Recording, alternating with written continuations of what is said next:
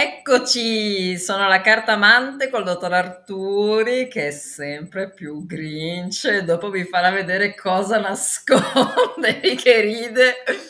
E non potevo fare a meno di Roberto Bolle. Hai sbagliato tasto, hai schiacciato, metti delle bolle, è arrivato il bolle vero, vabbè dai. Dai, fallo vedere subito come quello che hai, dai. La maglietta. Il casual oggi, vabbè, ho la... Ma siamo tutte e due ronchettari. Ho il Joker sarcastico. Ma me lo dovevi dire, mi facevi il rossetto, dai, io l'ho adorato. Ma in Batman 2 o 3, quando dice che il tempo è ineluttabile, non so, inamovibile, che è un corpo che lui penzola, e dice il corpo inamovibile, io sarò... Non lo so, ma cos'era? Il ritorno... Batman qualcosa. Il Cavaliere Oscuro. Era Cavaliere Oscuro, forse. A me i supereroi, cioè, ho iniziato da piccola con i fumetti, figurati, i film li sono... C'è un bellissimo film che è in uscita... C'è un bellissimo film in uscita questi giorni su Amazon Prime, che è Supereroi, e di come le coppie... quelle che resistono sono davvero dei supereroi. C'è questa che fa la protagonista, che fa la fumettista e disegna la storia sua di suo marito in maniera tale che siano dei supereroi, quindi ogni legame, ogni situazione emotiva che loro riuscivano a superare era un potere, un dono che loro avevano come supereroi, quindi c'era il dono dell'invisibilità. Dimmi. Dell'uomo terribile e incredibilmente affascinante. Sappi che hai il microfono, ti sto facendo i complimenti perché ora ti sgrido. C'è il microfono che fa rumore, lo tolgo. Fa rumore. Prova a toglierlo. Ma se lo togli, perché tanto alla fine sei sempre andato bene anche togliendolo, che ne dici? Prova a parlare. Ecco, non si sente niente. Devi toglierlo però. Ops, oddio! Non l'avessi mai fatto, sono rimasta qua da sola. Guarda che rimetto Roberto Bolle, eh? Allora, intanto che lui si ricollega, quasi quasi leggerei la lettera, tanto lui la sa perché la conosce. Ce ne sono arrivate moltissime, molto belle, sinceramente. Adesso se vediamo se si è ricollegato. Sono tornato, mi senti? Sì, molto meglio. Stavo dicendo, volevo entrare subito nel vivo, visto che intanto che ti sistemavi tutta l'apparecchiatura. E vuoi che legga subito la lettera? Leggi la lettera così partiamo, che è una lettera interessante soprattutto per le derive che può prendere come argomentazione. Sì. Vabbè, insomma, tu comandi, io eseguo da perfetta geisha teletrasmettitrice, non so, una geisha televisiva. Okay. No, televisiva non si può dire, facciamo telematiche. Postal market. L'importante è che non sia una geisha di Bari. E qua chiudo la battuta, chi la vuol capire l'ha capita, chi no, pazienza.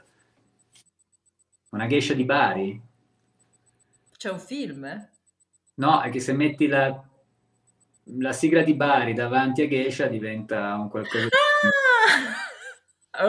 diventa qualcosa di spendibile diversamente, capito? Dai, andiamo avanti, andiamo a parlare. Non l'avevo capita, non ero pronta, ero distratta. Meno male. Sergio, secondo me, che è molto veloce e simpatico, perché capita al volo, però noi stiamo su dei livelli di accettabilità. Dopo, tu mi fai ridere, io ti faccio le battute, poi dopo mi chiami, mi sgridi e mi dici la mia trasmissione dovrebbe essere più sofisticata. No, più educata. Non sofisticata, educati. Io non devo, educata, perché non devo prendere degli scivolati. Andiamo avanti, lo so che il tuo divertimento è mettere in imbarazzo me, io lo capisco, però è una bella letterina del cuore, rimaniamo sul cuore. Sul cuore, va bene. Vai avanti che parla. Dottora, tu. Posso però dare una nota qua alle letterine? Nessuno mi... Zero. No. Vabbè. Salve dottor Arturi. Grazie se leggerà la mia lettera. Mi chiamo Beatrice, ho 24 anni. Grazie Beatrice.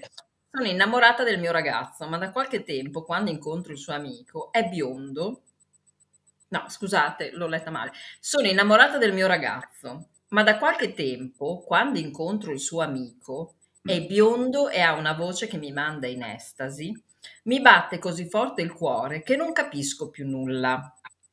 Lui mi parla e io lo ascolto. Mi racconta le storie. Ecco, questo adone biondo mi ha proposto di uscire con lui e io non riesco a dominare il mio cuore.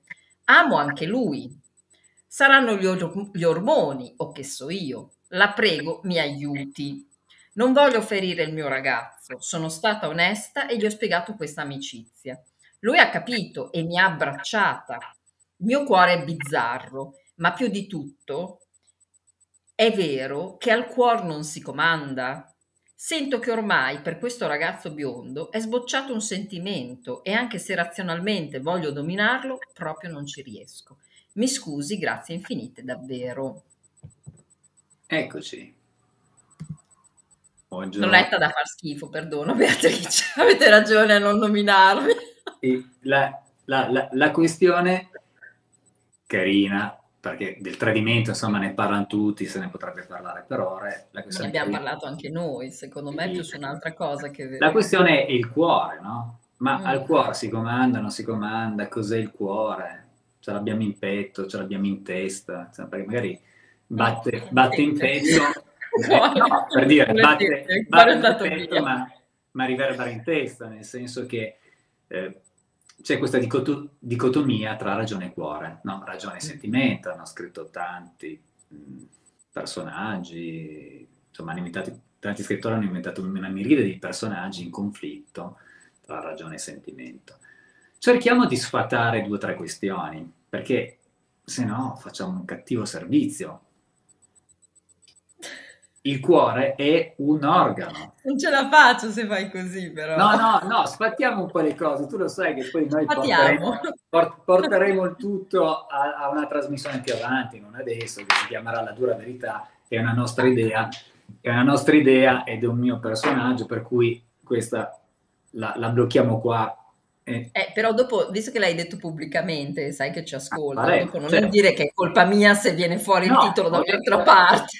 Perché... No, ho detto che lo faremo ed è un'idea nostra, per cui abbiamo il copyright. No, tua, un'idea tua. Ma io voglio essere modesto, lo so che tra me e te le idee sono solo mie. Io sono giusto, voglio che sia tua. Io sono qua. Sfattiamo questa cosa del cuore, ok?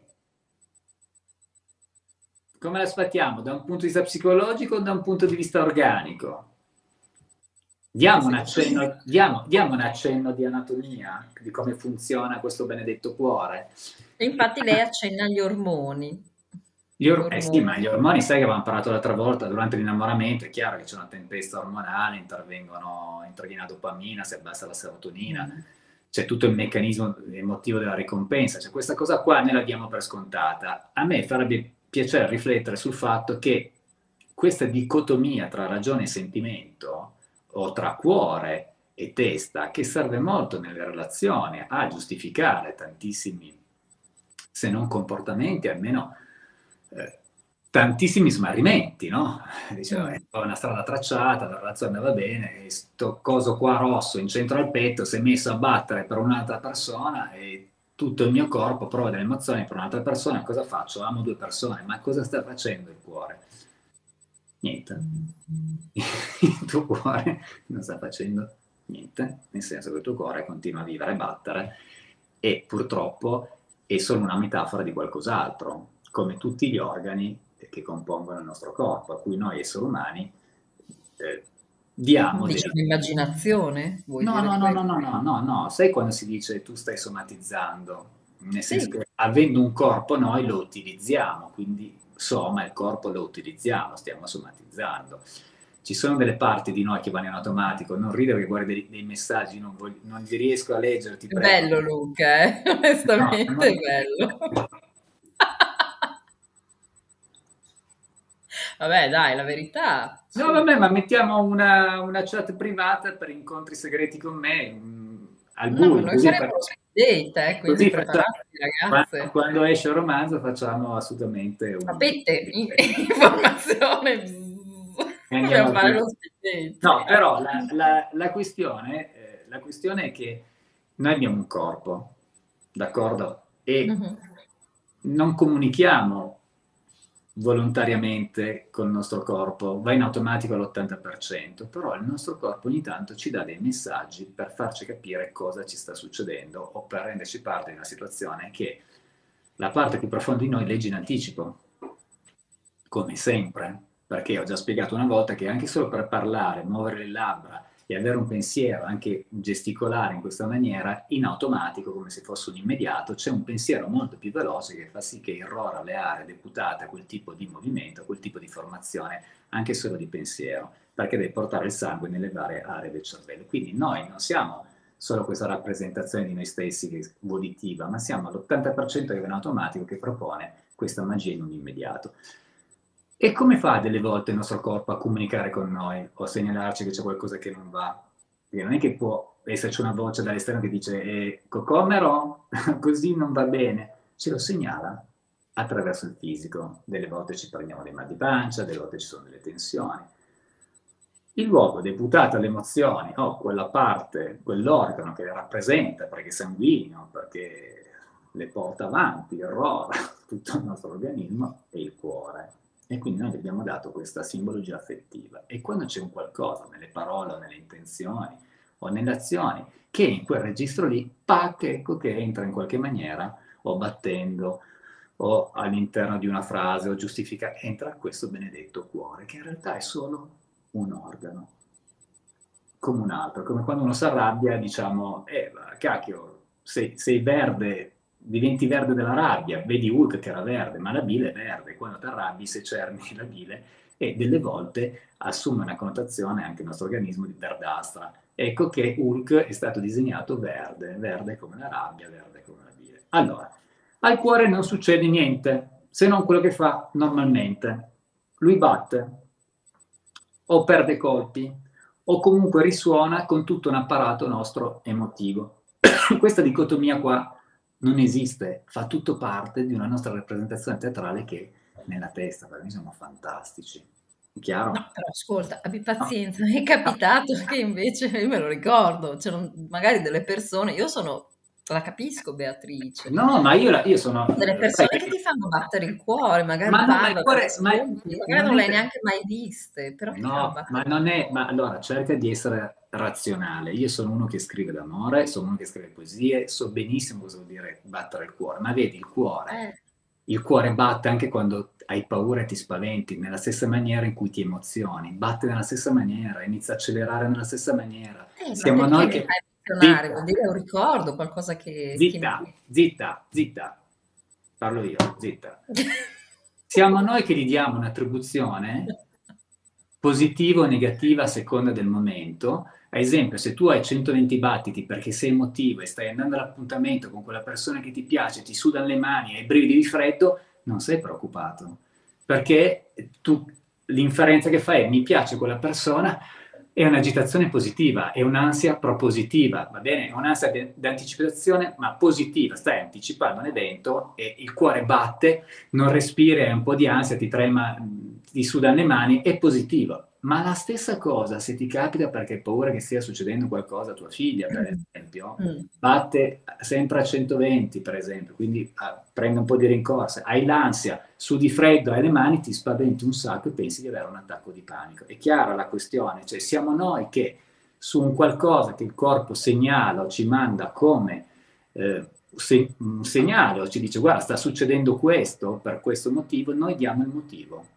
Noi interpretiamo il motivo, è un po' come quando la mamma, in parole povere, vede il bambino che ha 8 giorni e il bambino non parlando, non potendo comunicare diversamente, si mette a piangere per un disagio. La mamma deve capire, a intuito o a sensazione, di che tipo di disagio si tratta, se di fame, se di una colica, se è un qualcosa di più grave. La stessa cosa noi facciamo con la nostra sintomatologia, cioè la parte più profonda di noi si mette in moto e comunica un'emozione. L'interpretazione dell'emozione è la nostra, chiaro?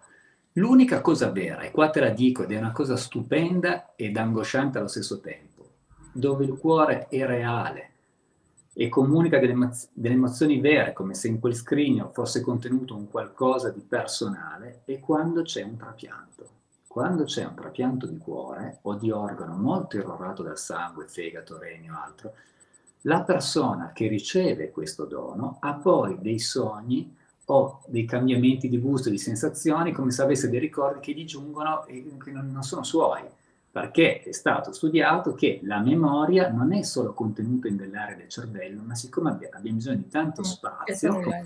Ok, allora se hai letto questo, allora capisci che c'è una portata ragionevole per cui... No, dillo però, No, per cui la memoria è contenuta nel sangue.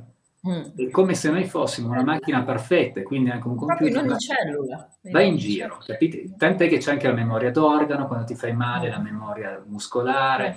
Sì. Allora, questo per dire che siamo molto complessi. Il cuore fa parte di un'unità uomo, che è un atto magico bellissimo ed è un atto tecnologico fantasmagorico, cioè se ti metti a guardare la macchina umana è complessa da perderci la testa dalle meraviglie che può fare, e però anche molto fragile, no?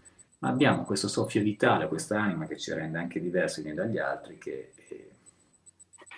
ha impegnato scrittori, scienziati in questa...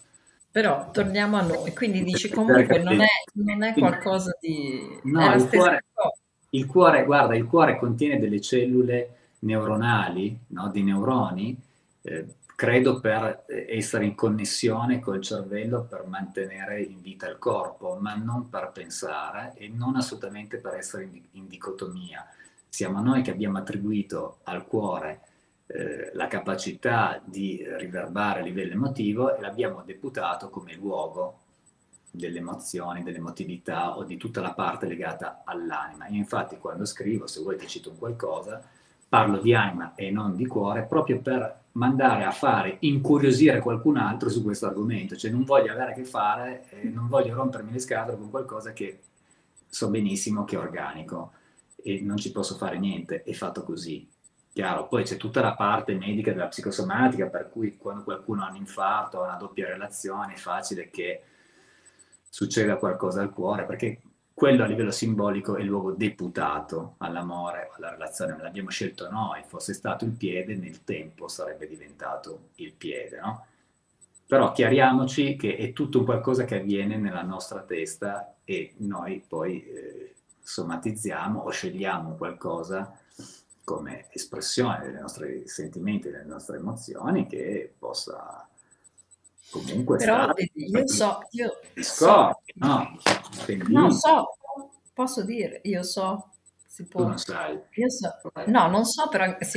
avresti sgridata, me lo immaginavo, però... Tu non sai. L'ho chiesto apposta, ero umile. Io sono intimamente, personalmente convinta che arriverà e arriva una persona che mi fa veramente vibrare il piede, non il cuore. Sai, io ti dico queste cose da uomo, perché riuscirà a toccare delle corde, questa persona toccherà delle corde che altri non sono riusciti a toccare. Toccare delle corde. C'è la predisposizione, altro, ed è una sorta di anima gemella. Io so per certo che sì, cosa vedi, l'anima gemella comprende un discorso legato all'anima, allo sviluppo dell'esistenza, cioè dare al cuore delle proprietà salvifiche, di inciampo, d'amore, che in realtà non ha, perché tutto quello di cui stiamo parlando è dato dall'educazione, dalle letture, dalla cultura, dalle esperienze che ti fai, perché il cuore dentro sé non contiene tutti questi scrigni legati all'affetto, alla letteratura o all'espressione. Non è che apri il cuore di uno e dici guarda sto qua che cocomero, dentro non aveva questo file, per questo non si poteva innamorare, cioè, tant'è che lo diamo, un cuore di uno lo mettiamo dentro il cuore di un altro, delle volte sembriamo tanti pezzi. Ma no, magari anche il cuore di un maialino può venire al posto del cuore umano, ma è stato fatto in urgenza, stanno provando. Sì, funziona. Ultimamente è successo che funziona, però ripeto, la parte legata all'amore, all'innamoramento è un'inferenza nostra, un'intenzione che gli diamo noi, no? È un po' come succede, adesso la gente mi tirerà addosso di tutto, come succede nella divinazione. carte, oggetti, cioè li abbiamo creati noi, perché li abbiamo inventati noi, non è che arriva dal cielo un oggetto o una carta da gioco, l'abbiamo inventata noi, l'abbiamo disegnata noi, gli diamo delle funzioni, delle rappresentazioni, emaniamo un potere nostro sulla carta e poi quando paradossalmente la carta si gira in un modo o in un altro, l'interpretiamo come se non fossimo noi, ma è la carta che ci dà quel senso. Ma è per questo che ti dico, sono intimamente convinta, perché è una cosa che creo, perché la desidero ardentemente. Quindi sì, ma a me di quello che sei convinta tu non interessa, a me interessa che le persone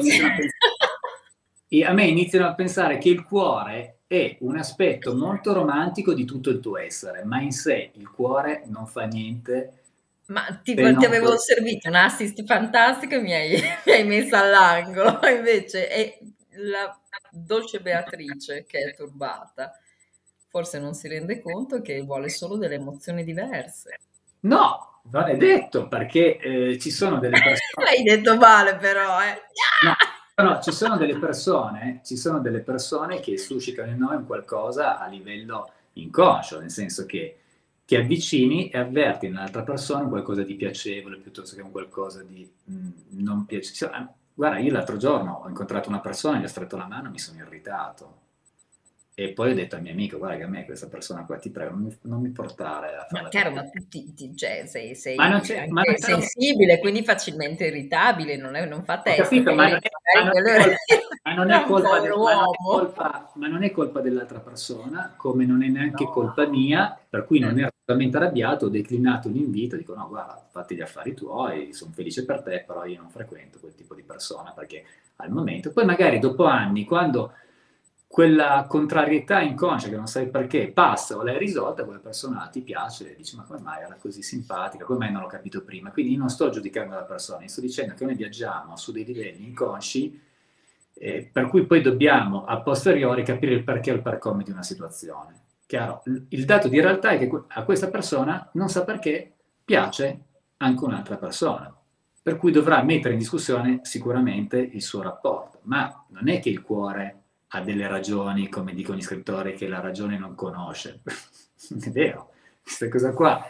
Io dico sempre che i poeti, mi ci metto di mezzo, hanno incasinato un po' il sistema, l'hanno addolcito, l'hanno reso anche più bello, però poi non è che dobbiamo credere necessariamente a tutte queste cose. Si tratta... Non so, io accetto solo l'anima gemella. Tu cosa ne pensi al riguardo?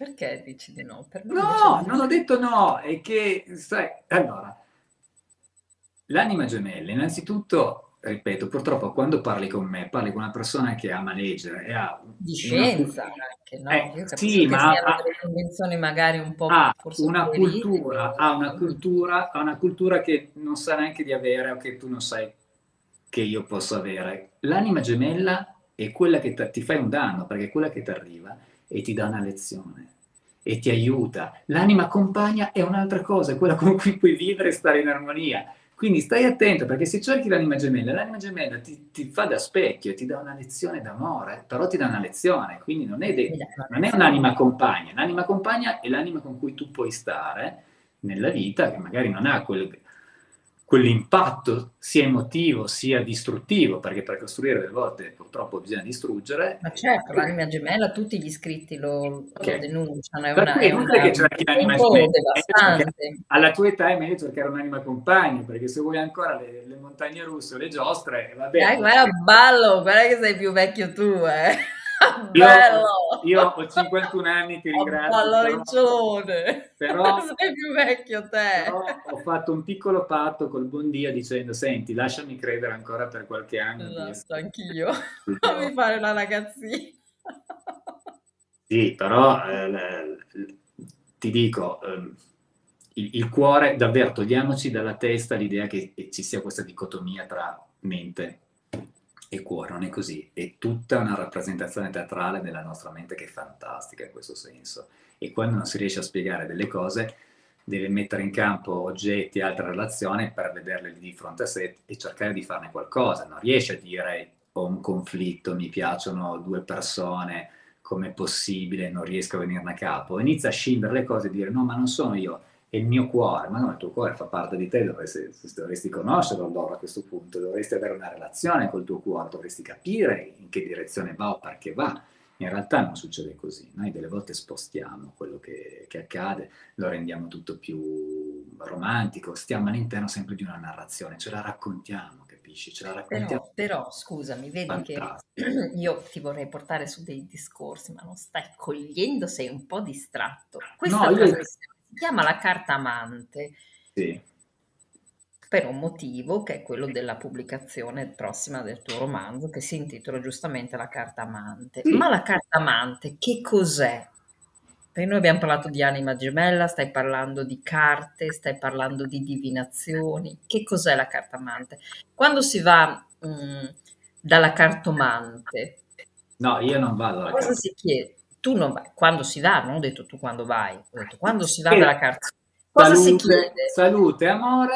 Sempre salute, amore e lavoro. Sono le tre cose. Qual è l'informazione che vogliamo dal futuro o quello amore, che non possiamo? Ma l'amore, ma io parlo di anima, non parlo di cuore. Esempio, se parlo di anime, ti faccio leggere cosa è scritto dell'anima, tutto questo, perché parlare di anima ha un respiro dove tu puoi stare all'interno di un mistero e capisci che non dipende solo da te, ci sono delle forze che tu non puoi leggi cosa è scritto sull'anima, ce l'hai appena. Sì, alla fine della mia poesia, ci sono delle forze che tu non puoi sottomettere alla tua volontà. Se tu parli di cuore, dice il mio cuore, e allora ti ostini a tentare di capire che puoi controllare quella situazione o venirne a capo con la ragione. Ed ecco lì la diatriba sempre tra ragione e sentimento. Non è sempre così, capisci? Cioè, delle volte è meglio togliere di mezzo gli ostacoli del cuore. C'è anche una canzone, il titolo di una bella canzone.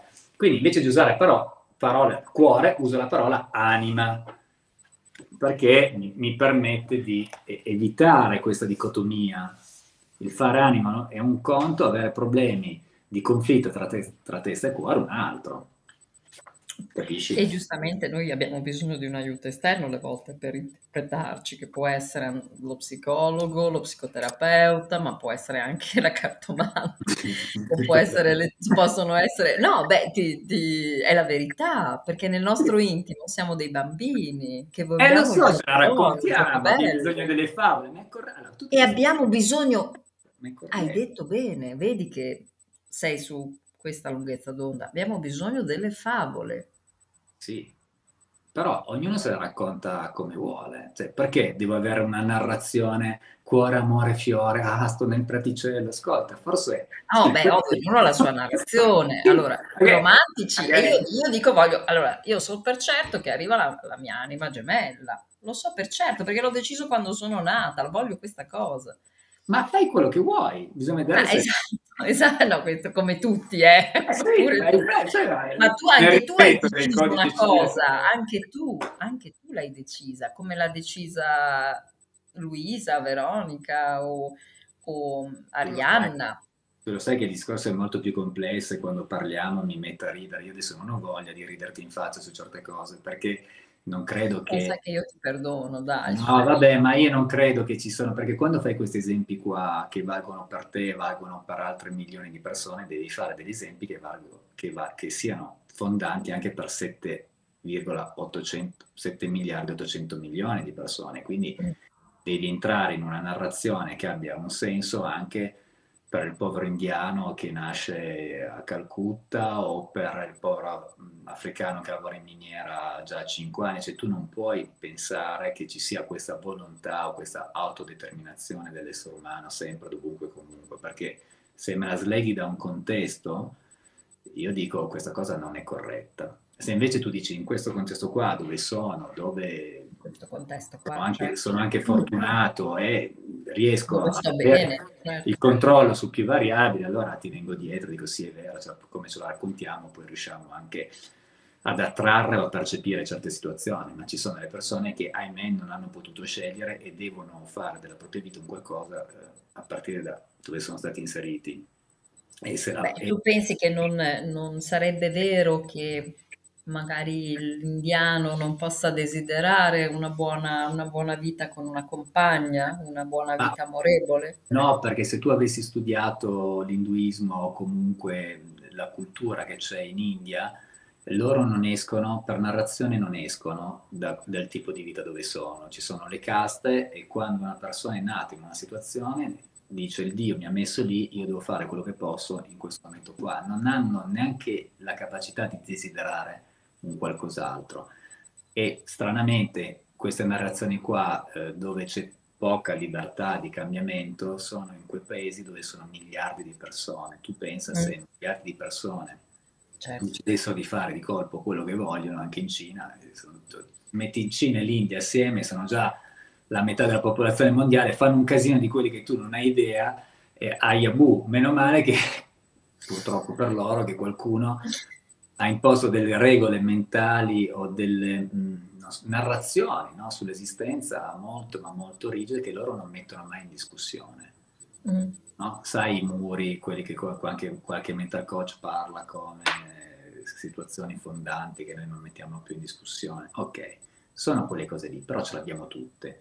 E anche il mental coach, o anche quello che noi diciamo di fare agli altri, che dovrebbe essere spendibile per gli altri, è un'altra cazzata individuale, nel senso che tu te la stai raccontando così, ma non so se vale per gli altri 7 miliardi di persone. Quindi è proprio difficile che ci sia un qualcosa in assoluto che abbia una tenuta per tutti. Ma chiedo una cosa, ma la persona, dal punto di vista proprio scientifico, quando agiamo, pensiamo, interagiamo con gli altri, alla fine abbiamo coscienza di quello, di che raggio d'azione è coinvolto nella nostra presa di coscienza?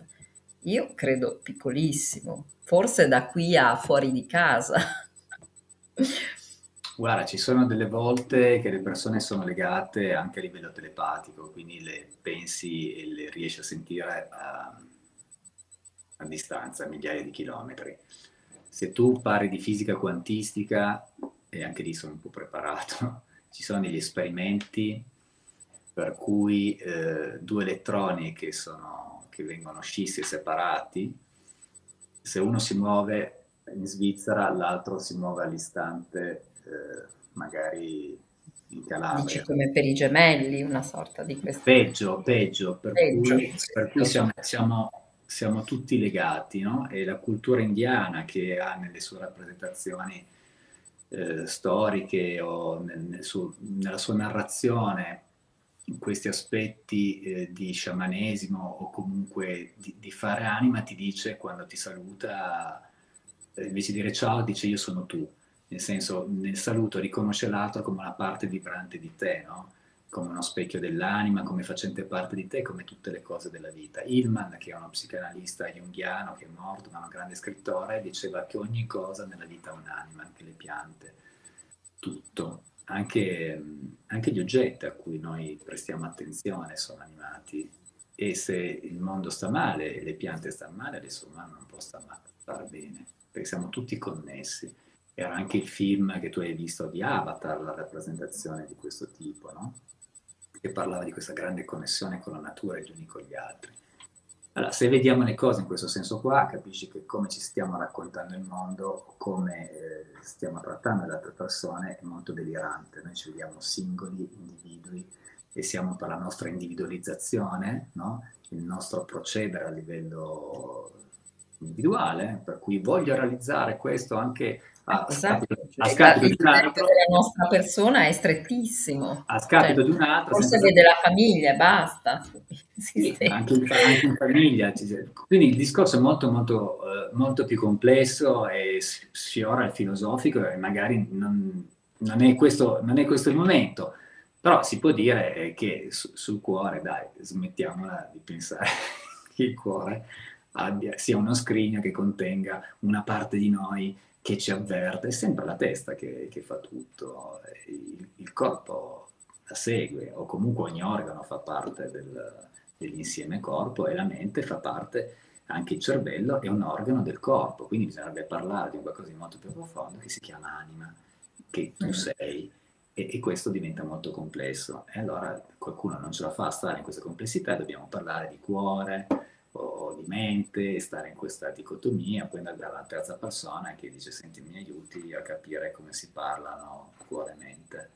qual è il linguaggio dell'uno, qual è il linguaggio dell'altro, allora uno inizia a dire no, ma è l'emisfero sinistro quello che è razionale, l'emisfero destro invece quello delle emozioni, allora non si parla più di cuore e mente, ma si parla di emisfero sinistro e di emisfero destro, con cui noi vediamo la realtà.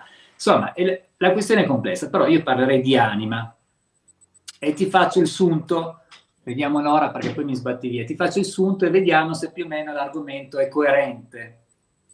Per rispondere a questa domanda, ma so che poi hai la gastrite, devi mangiare a un certo orario, quindi no, bisogna andare avanti. Ho il paziente subito dopo, lavoro fino alle 8 di sera, per cui ok, ma non è questo il problema. Così ti faccio vedere se la parola anima sostituisce tutto questo discorso qua, perché io so che dentro il cuore le persone pensano di avere dei pensieri, però lo faccio con l'anima. Taglio la parola cuore, anche se la uso in maniera simpatica, però metto la parola anima, va bene? E poi mi dici tu, ma se no, se vuoi andare a prendere la pagina 75 del libro. No, ma leggila, cioè se vuoi la apro io, ma leggila tu, ce l'hai. Perché tu poi dici che io non so leggere, io leggo come le scrivo. Vado? Sì, certo. Allora, ed ogni anima ha dentro un'anima che desidera un'anima, che ne includa almeno altre, tante quante ne ha mancate, per ogni istante che ne ha respirate, per tutte le vite giocate, sulla scacchiera degli incontri nelle terre dell'amore. Ecco il mistero delle dita che trovano il proprio mare e tu continui a non affiorare. Allora, il concetto di un'anima che ha dentro un'altra anima, che ne desidera tante altre, quante ne ha incontrate, quante altre ne ha mancate, è un po' prestato. Bravo, ed è quello che noi pensiamo di avere all'interno del nostro cuore, no? Perché incontro una persona, io mi batte, è come se già la conoscessi. Cosa mi sta dicendo il tuo cuore? Ma il tuo cuore non ti sta dicendo niente, fa la funzione che deve fare, per cui è stato chiamato ad esistere. È la tua anima che sta incontrando un'altra anima, sta sfiorando un'altra anima, e non sai quando l'hai già incontrata, se ti ricorda un qualcuno del tuo presente. Ma allora vedi, scusami, hai insultato pubblicamente, io ti volevo portare sull'anima gemella e l'anima... Ma l'anima gemella non me ne frega niente, perché... Vabbè, l'anima compagna, l'anima amichetta, no, l'anima partner. Tu quando parli, che la chiamiamo. No, tu quando parli devi stare zitta. Ascolta me. Quante anime gemelle ci possono essere nella nostra vita? Tante, penso. 4, e 5, allora 5. Capisci che, ma chi lo decide, tu o te le porta l'esistenza come vuole in quel momento? Chi ha la consapevolezza di cosa è bene per te? Tu sola o un'intelligenza che diciamo che ha creato una sinergia di entrambe le cose, cioè un po' lo decidiamo noi quando siamo pronti e un po' ci sono dei passaggi emotivi e... Perché? Perché non è vero, tu decidi, come se tu avessi deciso di incontrare me, ma che te ne frega, non sapevi neanche che io esistessi. No, in effetti stai dicendo di palle. Ma stai dicendo una marea di... Cioè, sono cose belle perché sono i luoghi comuni, che è quello che ci fanno stare tranquilli, ci salvano la vita. Io di solito questa cosa qua, questa operazione qua della persona media, che qualche mia fidanzata mi dice, ma come fai a essere così intelligente che passi tutto il sabato e la domenica a fare delle cose da uomo medio, tipo guardare le partite di calcio, magari andare in moto, cioè proprio farti delle cose... Ma perché? Ho bisogno anche di un contatto con la realtà molto banale, molto rassicurante, molto semplice, però non tutti i giorni. Alcune volte esco un po' dal canone della banalizzazione. 10 no? minuti, poi ci ritorni subito. 10 minuti, sono uscito, no, aspetta che rientro. No, ma guarda che... La vita. Guarda che nel privato, tu lo sai, io sono... tra virgolette, una persona che ride e scherza molto, e se non mi presento come psicoterapeuta, se sto zitto, io sono capace di suonare i campanelli e scappare a 51 anni. Sì. Le persone che sono con me dicono, ma che fai? Ma lascia stare, non voglio di farlo. Qui, il problema è che quando si affronta un qualcosa e si chiede ad un'altra persona una risposta, io tendo a dare una risposta che sia il più possibile aderente con tutte le sfaccettature della realtà, non solo con una narrazione che ci fa comodo. Quella che ci fa comodo è nel cuore, chissà cosa c'è, niente, sangue, aperture e chiusure, niente. Nella tua testa mondi, magia, un sacco di doni, ma nel cuore niente. Cioè, proprio a livello fisico. Allora faccio una domanda molto stupida, ma in verità stupida per niente, secondo me. No, no, l'anima. Quindi, dov'è? E dov'è? sei tu. No, dove? Dove sta? Nelle tette? No, nell'espressione nell'espressione che hai. La parola anima deriva da animare. Anche l'animale, la L e la R sono la stessa cosa. Non mi fa fare le lezioni di linguistica, perché, ti ripeto, purtroppo ha a che fare con uno che sa un po' di cosa. Allora, non mi fa fare, è una domanda lecita, mi sto chiedendo questa cosa, l'anima dov'è? Animale, ma dovrebbero saperlo tutti. Animale vuol dire che ha un'anima. Non so, che sono ignorante, quindi presumibile che si muove. No, la L e la R sono la stessa cosa nel gruppo fonetico. L'R, va bene? Quindi animale è colui che è animato, che è vivo, cioè l'anima è questa cosa che ci anima, che ci muove. Animare un qualcosa, rianimare, cioè nuovamente dare vita, vuol dire solamente che siamo noi, l'essere presenti e muoversi è questo, noi siamo l'anima, non le parti di noi che fanno parte di una consapevolezza, di una macchina o di un impianto. E questo... questa magia dell'essere vivi e desiderarlo di essere per sempre, questa è l'anima. Questo è il tocco, il soffio vitale, no? Anima, psiche, ad esempio... Hai detto una cosa bella.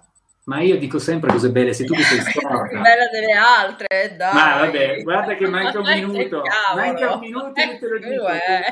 Ma cioè... io, aspetta, manca un minuto. Chi è che ha un fascino particolare che non riesco a leggere? Chi è che ha scritto? Ma chi vuoi che ce l'abbia? Io? Cosa ha scritto Veronica? E non so chi sia Veronica. Vabbè, il fascino dell'occhio. Veronica non è Veronico, quindi...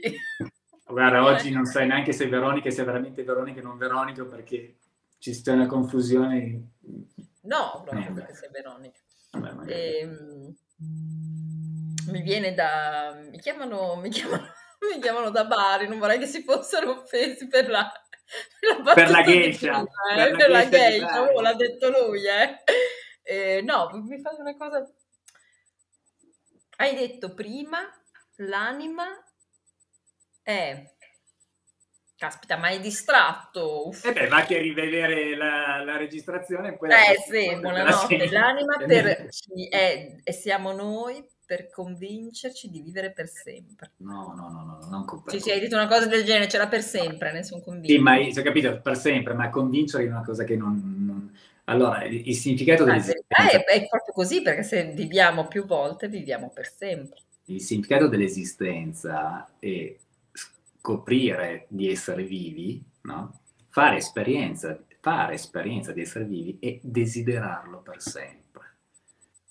Questa è la condizione di libertà e di, tra virgolette, io presumo, di incarnazione dell'esperienza della vita, perché se no non ha senso. Cioè, posta in altre maniere, non ha senso questa esperienza, perché saremo dei giocattoli nelle mani di qualcun altro. Quindi, non tutti quelli che nascono purtroppo diventano vivi perché non si chiedono tante cose e non vogliono proprio andare a fondo nelle esperienze che fanno, non vogliono comprendere, si rifiutano. Si lasciano vivere. Hanno dei percorsi che magari non sono sempre di discernimento, magari sono solo di attesa o solo di...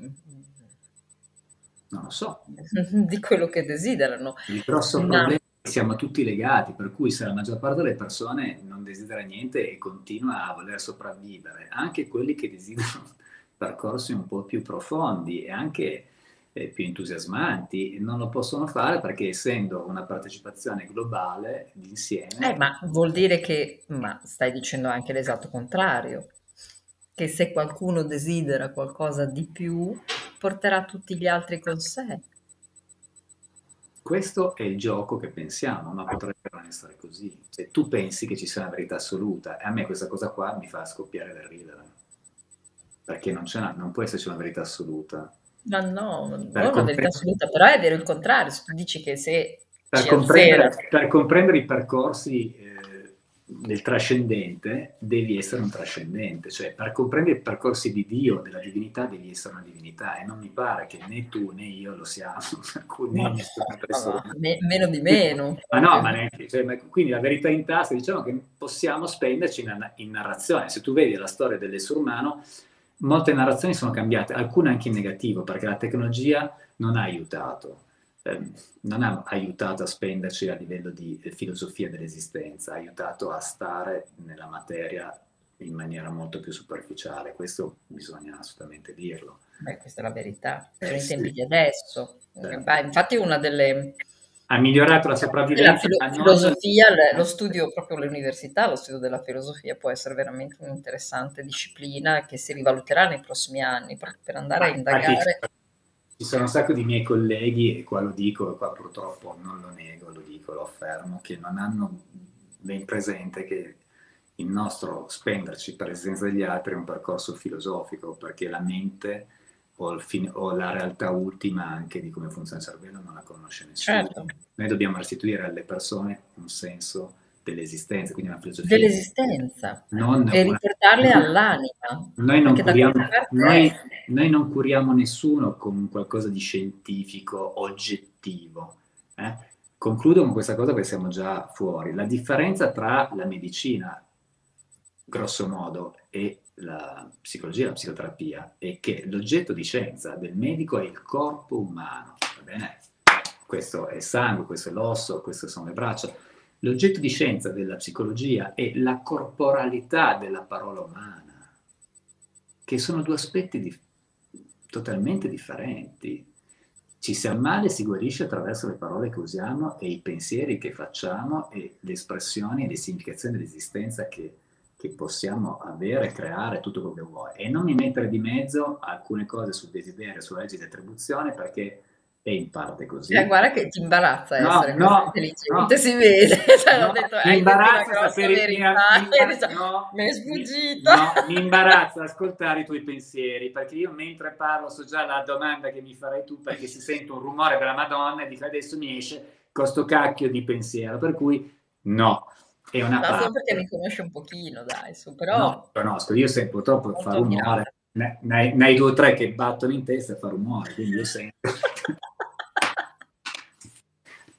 Sto scherzando, che poi pensano che io sia ma no, misantropo, diventa... Scherziamo così perché ci rispettiamo molto. Ma perché ci conosciamo. Anzi, ci conosciamo. Sì. Guarda che abbiamo sforato. Mi piacerebbe un giorno fare una trasmissione con Sergio, perché mi farebbe morire da ridere, perché Sergio, è una persona assolutamente intelligente e preparata, e quindi anche questo parlare in maniera più o meno profonda, filosofica, potrebbe essere un qualcosa di carino fatto con Sergio, perché non è da sottovalutare, lui è preparato anche a livello filosofico. Vabbè, lui ha una preparazione, ha fatto il liceo classico, sì, quindi sì. Sì, no, ma si intuisce, io capisco tutto, non comprendo niente ma capisco tutto, così. No, beh, ha una preparazione di questo tipo, poi ha scelto studi economici, ma è... E poi te l'ho detto, l'altra trasmissione che mi piacerebbe fare, un po' più lunga, è con... Gabriella. Sì. Perché bisogna mettere due o tre paletti. No, bisogna mettere... non so se ce l'ho ancora, che la Gabriella ci tengo molto. No, Sergio, te lo do, ma Gabriella non lo so. No, ma lei è intelligente, lei può scendere su questi territori, perché secondo me quando si dà un'informazione non bisogna darla in maniera assoluta, perché può essere vero per chi è vero, come tutte le cose. Quindi bisogna sempre stare in punta di piedi, camminando sulle uova, perché verità assolute non ce ne sono per nessuno, e tutte le persone che hanno ottenuto qualcosa nella vita, hanno dato tanto per altri, non seguirono lo schema di nessun altro, quindi nessuno gli aveva detto come fare, erano semplicemente loro stessi, certo influenzati dalla cultura del momento, questo sicuramente, però non avevano tutte queste informazioni, perché tutte le informazioni che noi diamo, se vengono prese per vero, ingolfiamo la persona. L'essere umano sa già quello che deve fare, come muoversi nel bene e nel male. È inutile, se ne andiamo a dire stai eseguendo qualcosa, non va bene, una vita eseguita non è una vita vissuta, però capisco che bisogna confrontarsi gli uni con gli altri e prendere spunto gli uni dagli altri. Beh, ognuno ha i suoi modi di parlare con se stesso, esatto, però le verità dall'alto come se fosse solo giusto, ovvero una rappresentazione del genere dell'essere umano, non va bene. Non è corretta, secondo me. E non vuol dire che... Dai, magari non è neanche... Cioè, devi... No, ma io non dico a lei, dico in generale, anche quando le dico... In generale, sì, certo, ma... Mi permetto di ridere e scherzare, ma poi ognuno ha la sua verità. Chi viene da me non esce con la mia testa, le mie idee, esce al meglio di se stesso per quello che è. Cioè, a questo non ne dubito, questo si percepisce chiaramente, comunque la tua grande umanità. Ma volevo sottolineare, sì... Non per me, per te. Mediatici, no, vabbè, comunque siamo stati bravissimi, invece questa settimana siamo andati veramente molto bene, quindi mi posso permettere questi 5-10 minuti in più. E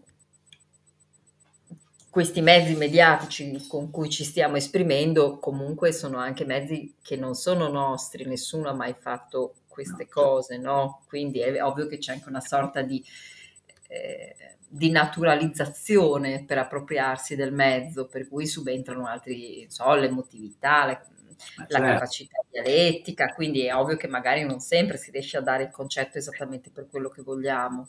Ah, beh, io sono così, anch'io cado nelle trappole del... Esatto, sono dell'assolutizzazione, cioè, perché per parlare devi rendere un qualcosa assoluto, per forza, no? Non parleresti, saresti pieno di dubbi, dicendo, ma secondo me forse... ma invece parlare naturalmente agli altri dà un po' la...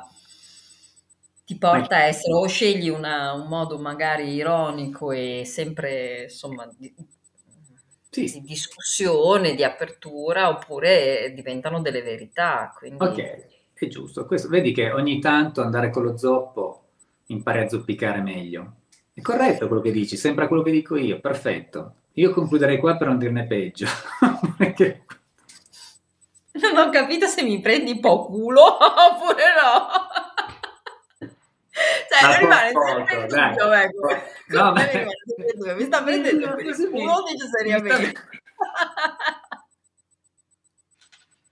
No, perché, voglio dire, se dovesse capitare, ma... Stai facendo serio oppure no? Io proprio, guarda, essendo una persona seria, non sono mai serio. Essendo una persona profondamente seria, non sono mai serio. Perché poi quando uno è serio è pesante, cioè deve dire veramente, deve mettere dei paletti. Lasciamo che ognuno sia com'è e... ironizziamo, ci stiamo nell'argomento, ognuno dice la sua, l'importante è che quello che diciamo non siano delle cazzate profonde, nel senso no, che... sì, no, anch'io vedi che cioè, passo da una... in maniera molto leggera, perché per invece questo...